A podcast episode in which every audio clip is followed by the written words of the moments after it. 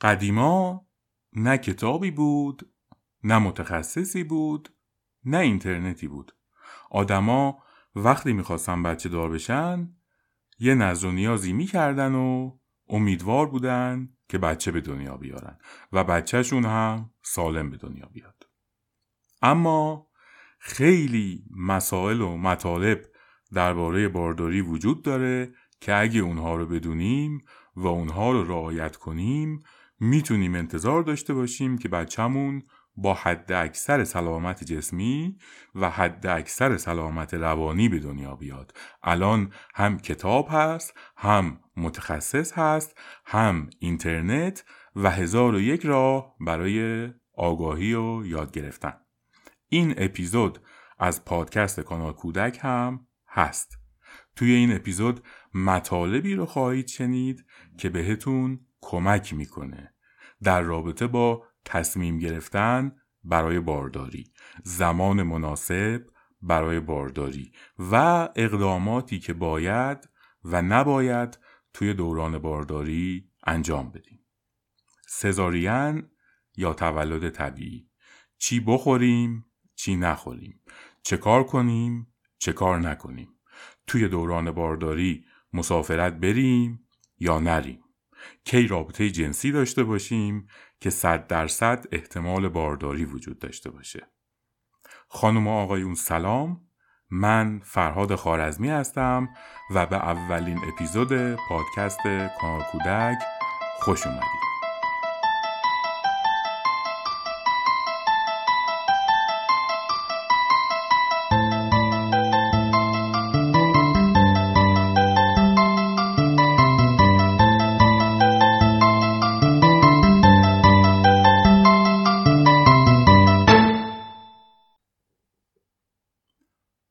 تا حدود 50 سال پیش به دلیل کمبود امکانات پزشکی بهترین زمان برای به دنیا اومدن بچه فصل گرما بود، چون تعداد زیادی از بچه‌ها به خاطر کم بودن امکانات پزشکی توی فصول سرد سال بیمار می‌شدن و از بین می‌رفتن. اما الان با توجه به پیشرفت‌های پزشکی و بهداشتی دیگه معمولاً اینطور نیست. اما هنوزم مهمه که بچه چه موقع از سال متولد بشه. فرض کنید 2 تا بچه امسال، یعنی سال 98 که این اپیزود منتشر شده، متولد شده باشن. یکی فروردین 98 متولد میشه و یکی اسفند 98. 7 سال بعد، زمانی که هر 2 تا بچه مدرسه رو شدن، هر 2 با هم میرن کلاس اول. در حالی که اگه چرت که بندازیم بچه اول 7 سالش هست و بچه دوم 6 سال و 1 ماه. پروازه که بچه دوم هم به لحاظ جسه و اندام و هم به لحاظ توانایی عقلی 11 ماه از بچه اول عقب‌تره و شانس یا امکان بچه دومی توی موفقیت توی درس و توی روابط انسانی حتماً کمتر از بچه‌ای هست که حدود 11 ماه بیشتر فرصت بزرگ شدن و تجربه اندوزی داشته. بنابراین ما به عنوان والدین اگه تلاش کنیم که فرزند ما توی نیمه اول سال متولد بشه، حتماً شانس یا احتمال موفقیت بچه‌مون چه توی درس و چه توی روابط انسانی یا اجتماعی بیشتره. چطور تلاش کنیم که بچه‌مون زمانی به دنیا بیاد که ما میخوایم؟ درباره بهترین زمان اقدام به باردار شدن شاید بیشتر ما فکر کنیم که توی هر رابطه جنسی احتمال بارداری وجود داره و اگه رابطه جنسی داشته باشیم شانسی هست، ممکنه بچه دار بشیم، ممکنم هست بچه دار نشیم. اما اینطور نیست. برای بارداری نیاز هست که زن تخمک آماده باروری داشته باشه و اگه دقت کنیم میتونیم دقیقاً متوجه بشیم که زن چه زمانی تخمک آماده باروری رو تولید میکنه. خیلی هم ساده است. حدود 12 تا 14 روز بعد از پریود زن بهترین زمان برای اقدام به رابطه جنسی هست برای بارداری. تو این زمان یعنی 12 تا 14 روز بعد از عادت ماهیانه تخمک آماده باروری زن تولید میشه که در صورت برخورد با اسپرم مرد اگه مشکل پزشکی وجود نداشته باشه احتمال بارداری تقریباً 100% هست. خب بین 12 تا 14 روز هنوز 3 روز فاصله هست. چطور میتونیم به مدت زمان دقیق تری برسیم؟ اگه زن بین 12 تا 14 روز بعد از اتمام عادت ماهیانه صبح که از خواب پا میشه بلا فاصله و قبل از انجام هر کاری دمای بدن خودش رو اندازه گیری کنه، توی یکی از این 3 روز یعنی یا روز 12 یا روز 13 یا روز 14 بعد عادت ماهیانه حدود نیم درجه دمای بدنش بیشتر هست، یعنی دمای بدنش میشه 37.5 درجه سانتیگراد.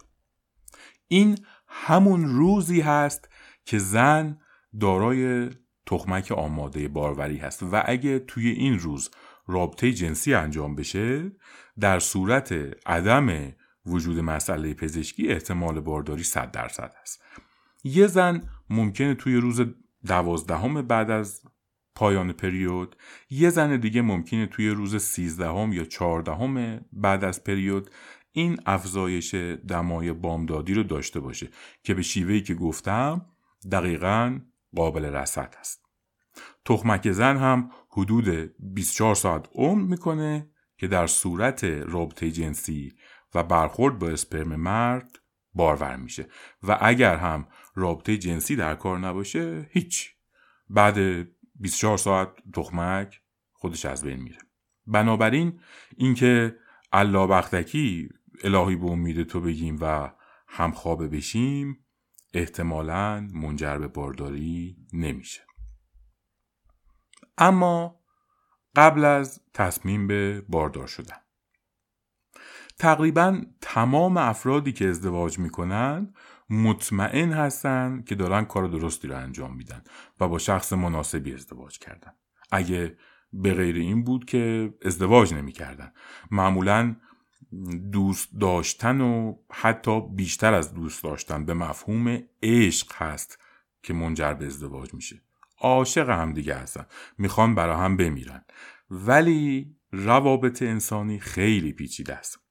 6 ماه بعد، 1 سال بعد به خون هم تشنه هستن. مرده زنه رو کتک میزنه، زنه مهریه‌ش رو میذاره اجرا و نهایتاً بزرگترین آرزوی زندگیشون اینه که از هم طلاق بگیرن. اینا همونایی بودن که 6 ماه قبل، 1 سال قبل عاشق هم بودن و برا هم میمردن، ولی حالا لحظه شماری میکنن که از هم طلاق بگیرن. ما قراره وقتی تصمیم به بچه دار شدن بگیریم که از ثبات و قوام ازدواج خودمون مطمئن باشیم. شاید بهتر باشه که حدود 1 سالی به ازدواج فرصت بدیم تا مطمئن بشیم که زندگی مشترک ما عیب و ایراد اساسی نداره. منظور اینه که زن و مرد توی ازدواجی که 1 سال از اون گذشته و آزموده شده کماکان همدیگر رو دوست دارن و به هم احترام میذارن. روابط با خانواده های هر دو طرف ازدواج حسنه هست. بیماری ها یا اختلالات روانی مثل افسردگی، وسواس، شک و سوءظن، خشم و عصبانیت در هر دو طرف ازدواج وجود نداره و در این صورت هست که بچه دار شدن کار عاقلانه است. در غیر این صورت و در صورتی که مشکلاتی رو که مثال زدم یا مانند اونها در طرفین ازدواج وجود داره، بهتره که درباره بچه دار شدن تا زمان برطرف شدن مشکل، البته اگه مشکل قابل برطرف شدن باشه، صبر کرد. در مواردی مثل بیماری‌ها یا اختلالات روانی بهتر هستش که هر دو طرف ازدواج خانواده‌های همدیگر رو هم به لحاظ وجود این بیماری‌ها یا اختلالات چک کنن. مثال میزنم، پدر یا مادر یا خواهر یا برادر یا حتی خاله و عمو و دایی و پسردایی و دختر عموی طرفین ازدواج رو هم باید ببینیم مسئله غیرعادی توی اونها میبینیم یا نه. اگه فردی از خانواده‌های طرفین ازدواج درگیر مسائلی مثل بستری شدن توی بیمارستان روانی، اسکیزوفرنی، افسردگی یا وسواس شدید یا موارد غیرعادی مثل عجیب و غریب خسیس بودن، اهمیت غیرعادی به نظافت دادن یا هر رفتاری که بوی مشکلات روانی ازش به مشام برسه، بهتر هست که قبل از اقدام به بچه دار شدن با یه متخصص حاضر مشورت انجام بشه، چون میدونیم که بیماری ها و اختلالات روانی از طریق ژنتیک به بچه انتقال داده میشه و مواردی هست که به صلاح زن و مرد هست که از بچه دار شدن خودداری کنن و از انتقال بیماری روانی خودشون به بچه جلوگیری کنن. بنابراین اگه توی خانواده ها چنین مشکلاتی رو که اشاره کردم دیدید، حتما با متخصص مشورت کنید که بتونید تصمیم درستی بگیرید. همینطور به لحاظ بیماری ها و مشکلات جسمی لازمه که طرفین ازدواج مواظب خودشون باشن. مشکلاتی مثل کمخونی، کمبود ویتامین‌های ضروری، پرکاری یا کمکاری غدد تیروئید یا غدد پاراتیروئید، بیماری‌هایی مثل سرخک، سرخچه، آبلمرگون، یرقان، هرپیست، اینا حتما باید چک بشن. اگه تا به حال بیماری‌هایی مثل آبلمرگون یا سرخچه و اینها رو نگرفتید، حتما واکسن بزنید، چون ظهور این بیماری‌ها توی دوران بارداری مادر خیلی خیلی خطرناکه و اگه مادر در حین بارداری دچار این بیماری ها بشه، احتمال قریب به یقین مشکلات جدی برای جنین به وجود میاد و حتی ممکنه بچه رو از دست بده. تناسب اندام هم مسئله خیلی مهمی هست که زن و مرد بهتر قبل از اقدام به بارداری به لحاظ وزنی خودشون رو به شرایط نرمال نزدیک کنن. سیگار یا هر نوع دخانیات، مواد مخدر، علف کشیدن، عرق خوردن واقعا برای جنین آسیب زننده است و استفاده از این مسائل هم بهره هوشی بچه رو کاهش میده و هم روی شکل و قیافه و اندام بچه به شدت اثر میذاره و بچه رو زشت میکنه و واقعا تا زمانی که نتونستید عرق خوری و علف کشیدن و سیگار کشیدن و اینها رو ترک کنید، اقدام به بچه دار شدن نکنید. همطور مصرف قرص ضد بارداری هم باید حدود 6 ماه قبل از اینکه اقدام به بارداری انجام بشه متوقف بشه و زن و مرد از شیوه‌های دیگه جلوگیری از بارداری استفاده کنن.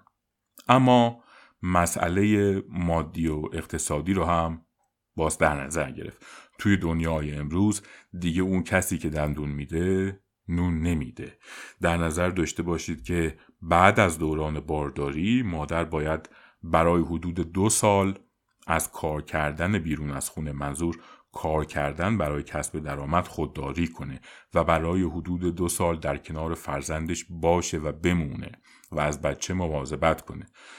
این که چرا 2 سال باید کار نکنه البته موضوع این اپیزود نیست و من حتما توی اپیزودهای بعدی که مرتبط با این موضوع باشه مفصل توضیح میدم و دلایلش رو میگم، ولی حضور مادر تا 2 سالگی بچه لازم و ضروریه و متاسفانه بسیاری از مادرها از روی ناآگاهی و کم اطلاعی این رو رعایت نمی کنن و بعد از زایمان میرن سر کار و آسیب‌های جدی روانی به بچه وارد میکنن. همطور باید در نظر داشت که تک فرزندی هم حتما غلطه و ما باید 2 تا یا 3 تا بچه داشته باشیم و اختلاف سنیشون هم حد اکثر 3 سال از هم دیگه باشه، که البته درباره موضوع تک فرزندی هم حتما توی اپیزودهای آینده توضیح میدم و میگم که چرا ما باید 2 یا 3 تا بچه داشته باشیم. ولی منظورم اینی که به لحاظ اقتصادی باید حساب کرد که کار برای حدود 5-6 سال برای مادر قدغن هست و مادر باید برای 5-6 سال، منظور برای بزرگ کردن دست کم 2 تا بچه، از کار کردن بیرون خونه معاف باشه و باید مرد درآمد کافی برای ساپورت همسر و فرزند یا فرزندان رو داشته باشه. البته بچه دار شدن ابداً هزینه های زیادی نداره و هزینه‌های زیادی رو اضافه نمی‌کنه، ولی خب حداقل‌ها حتماً باید وجود داشته باشه.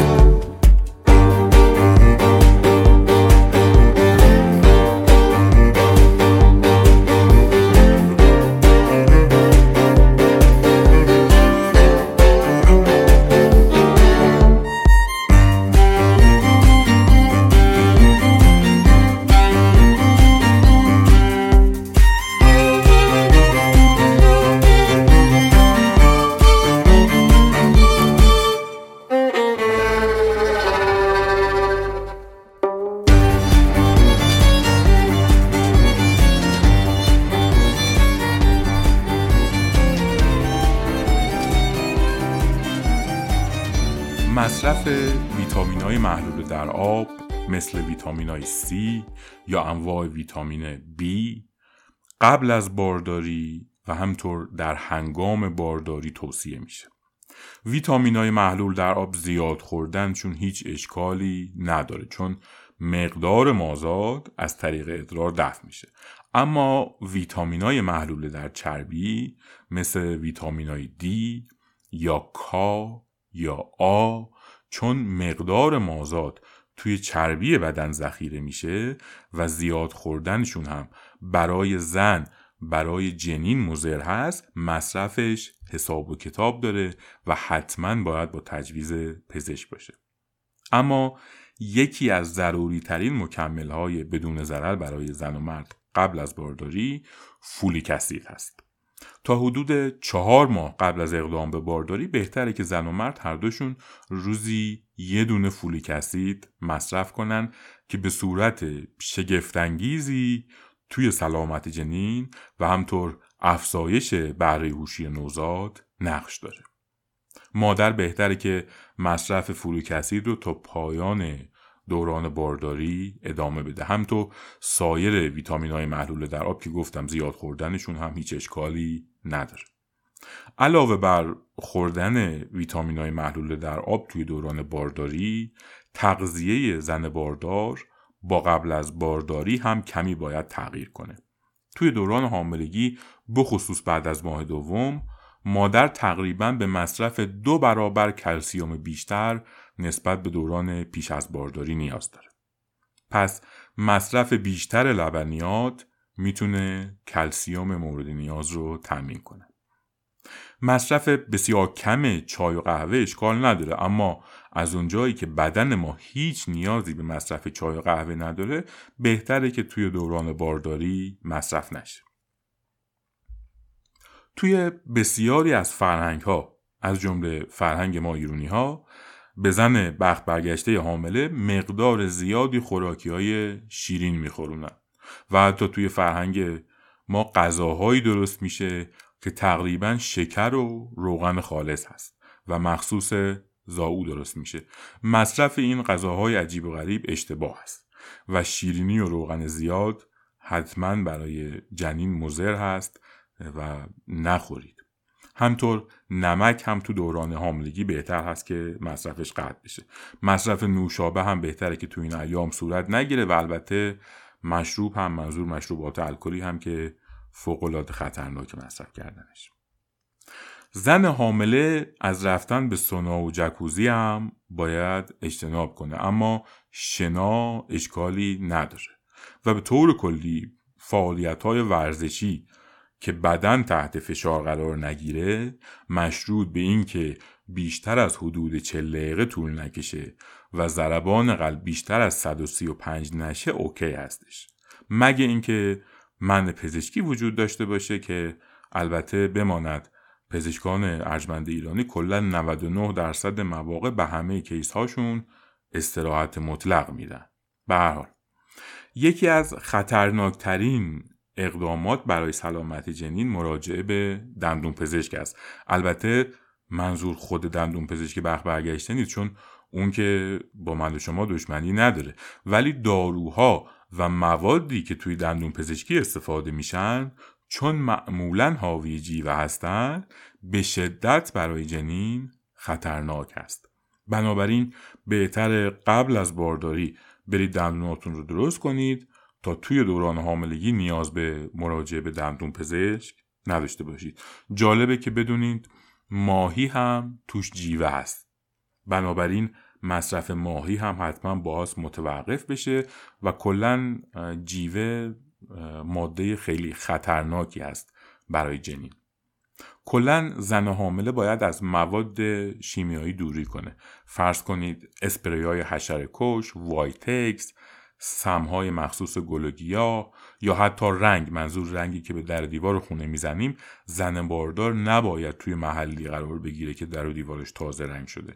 حتی رنگ مو هم برای خانم حامله میتونه مضر باشه. بهتره که رنگ مو هم استفاده نشه. در معرض هوای آلوده قرار گرفتن هم برای زن باردار مضر هست.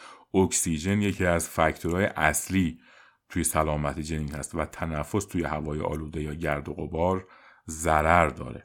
بنابراین اگه تو شهرهای بزرگ زندگی میکنین یا به طور کلی توی محل زندگیتون هوای آلوده یا گرد و غبار وجود داره، بهتره ماسک بزنید و یکم هم وازلین بزنید به سوراخ‌های بینیتون تا هوای وارد شده به ریه ها بهتر فیلتر بشن.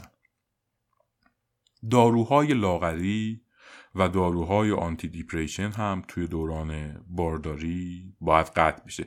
به طور کلی مصرف هر دارویی باید با تجویز پزشک صورت بگیره. سر خود هیچ دارویی نباید مصرف بشه.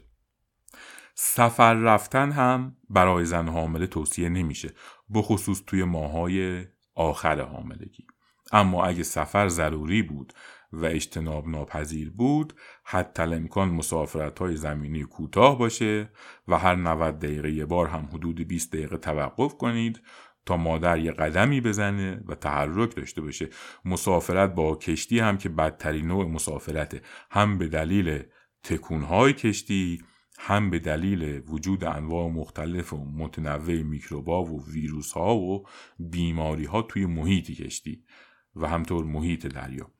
بنابراین حتی الامکان سعی بشه که از مسافرت خودداری بشه، به خصوص مسافرت با کشتی. مسافرت با هواپیما هم که اصلا توی ماهای آخر خود ایرلاینا سوارتون نمی‌کنن و اجازه پرواز بهتون نمیدن.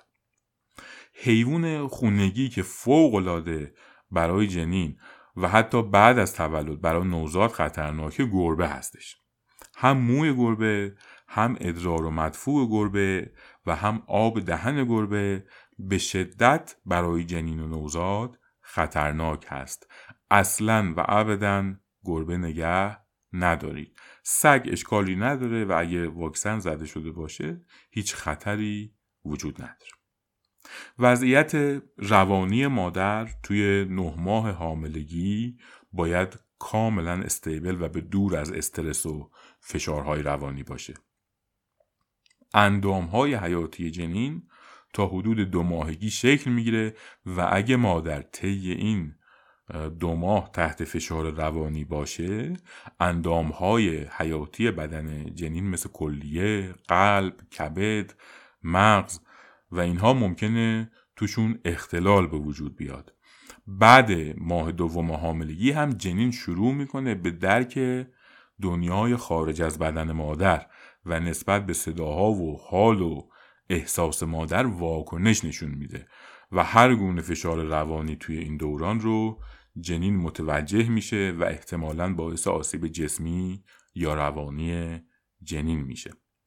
و نهایتاً رابطه جنسی توی دوران بارداری هیچ معنی نداره، مشروط بر این که با فشار توأم نباشه. البته بهتره که دیگه توی ماه آخر بارداری بیخیال شید.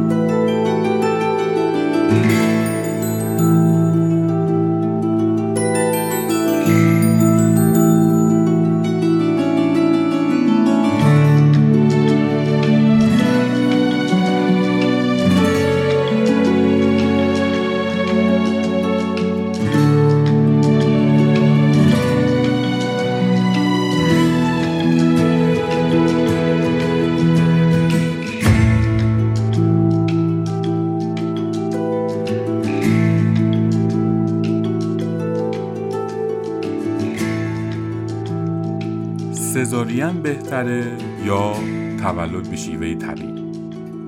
واقعاً جوابی برای این سوال وجود نداره. در تولد به شیوه سزارین معمولاً مادر به نوعی در معرض بیهوشی قرار میگیره و همطور به خاطر سایر مسائل سزارین معمولاً مادر قادر به شیر دادن نوزاد تازه متولد شده نیست. اولین شیر مادر خیلی مهمه و این اولین شیر واقعا مثل اکسیر زندگی میمونه. منظور شیری که بلافاصله بعد از تولد نوزاد توی سینه‌های مادر وجود داره. این شیر حاوی مقادیر زیادی ویتامین و سایر املاحی هست که بدن نوزاد رو تقریبا در مقابل اکثر بیماری ها ایمن میکنه و همطور توی بالا بردن ضریب هوشی نوزاد نقش زیادی داره. نوزادی که با روش سزارین متولد شده، چون مادر به دلایلی که گفتم آماده شیردهی بلافاصله بعد از تولد نیست، معمولاً نوزاد به خواب عمیقی میره که حدود 7-10 ساعت ادامه پیدا میکنه و عملاً مادر امکان شیردهی به نوزاد رو از دست میده. پس شاید یکی از اصلی ترین معایب سزارین محروم بودن نوزاد از خوردن شیر مادر بلافاصله بعد از تولد است.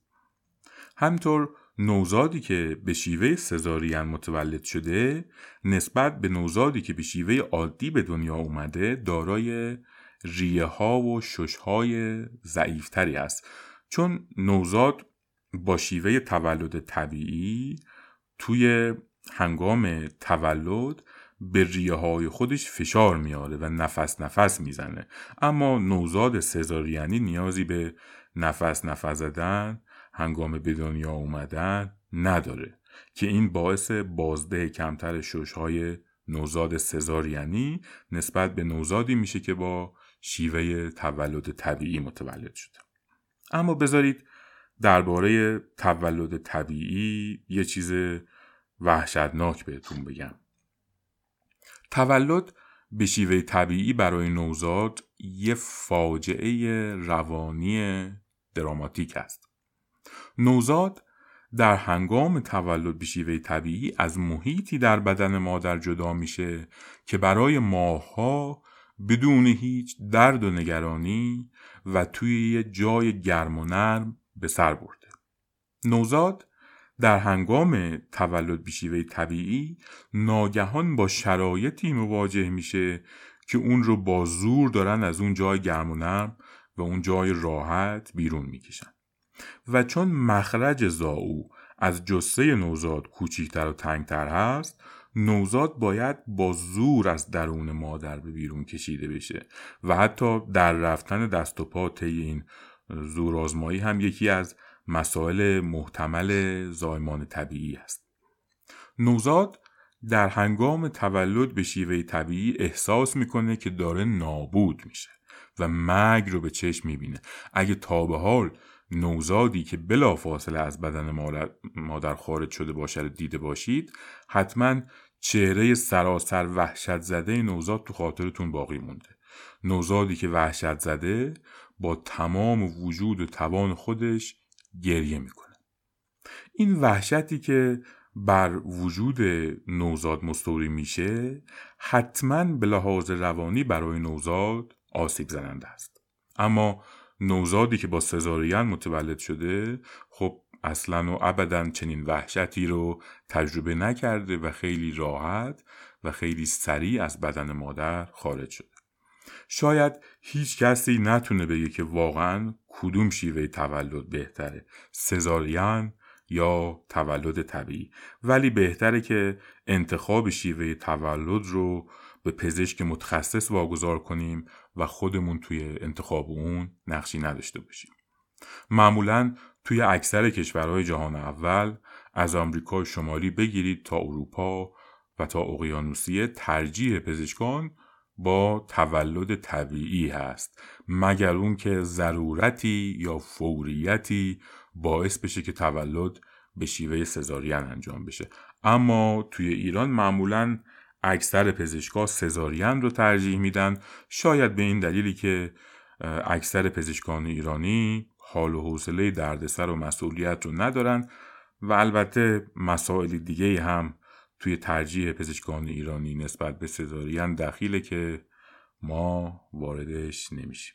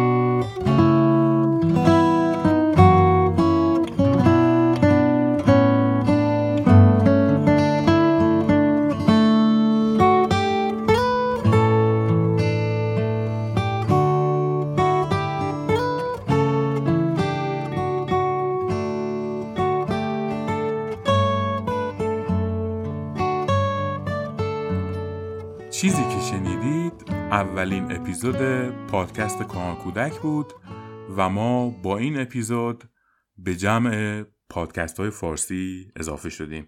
چون این اولین اپیزود پادکست کانال کودک هست، بهتره که من یک توضیحی درباره ماهیت این پادکست و درباره فلسفه و هدف ایجاد این پادکست خدمتتون عرض بکنم.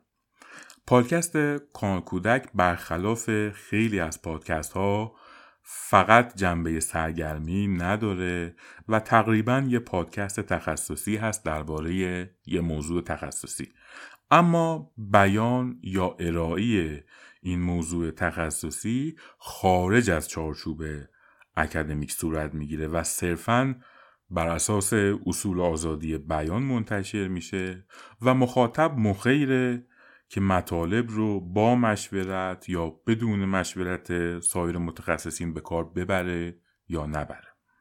به زبان ساده تر، مطالب پادکست جنبه افزایش اطلاعات عمومی مخاطبان خودش رو درباره یک موضوع تخصصی داره و نه ادعای آموزش اکادمیک مخاطبان خودش رو.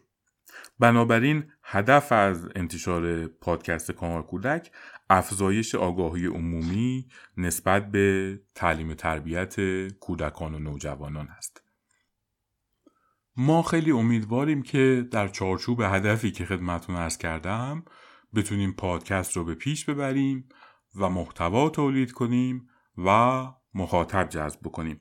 وبسایت کانال کودک هم ایجاد شده و پلتفرمی هستش که امکاناتی رو در اختیار مخاطبامون قرار میده، مثل مشاوره روانشناسی هم به صورت رایگان هم به صورت غیر رایگان و مطالب و مقالات تکمیلی که در رابطه با اپیزودهایی که منتشر میکنیم توی سایت قرار میدیم که مخاطبها به سایت مراجعه کنن و از امکانات سایت استفاده کنن و مطالب سایت رو مطالعه کنن.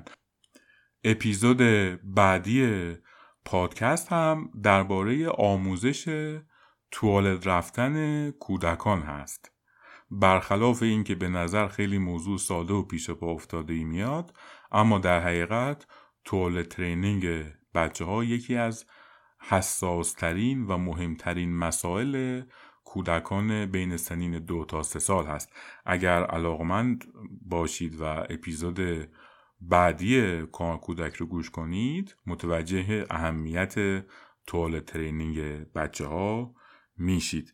امیدوارم که شنونده پادکست کانال کودک باشید و ما رو دنبال کنید و امیدوارم تا اپیزود بعدی که درباره توالت ترینینگ بچه ها با هاتون صحبت میکنم مواظب خودتون و بچه ها باشید. 8 خرداد ماه 98 کودک چنل .com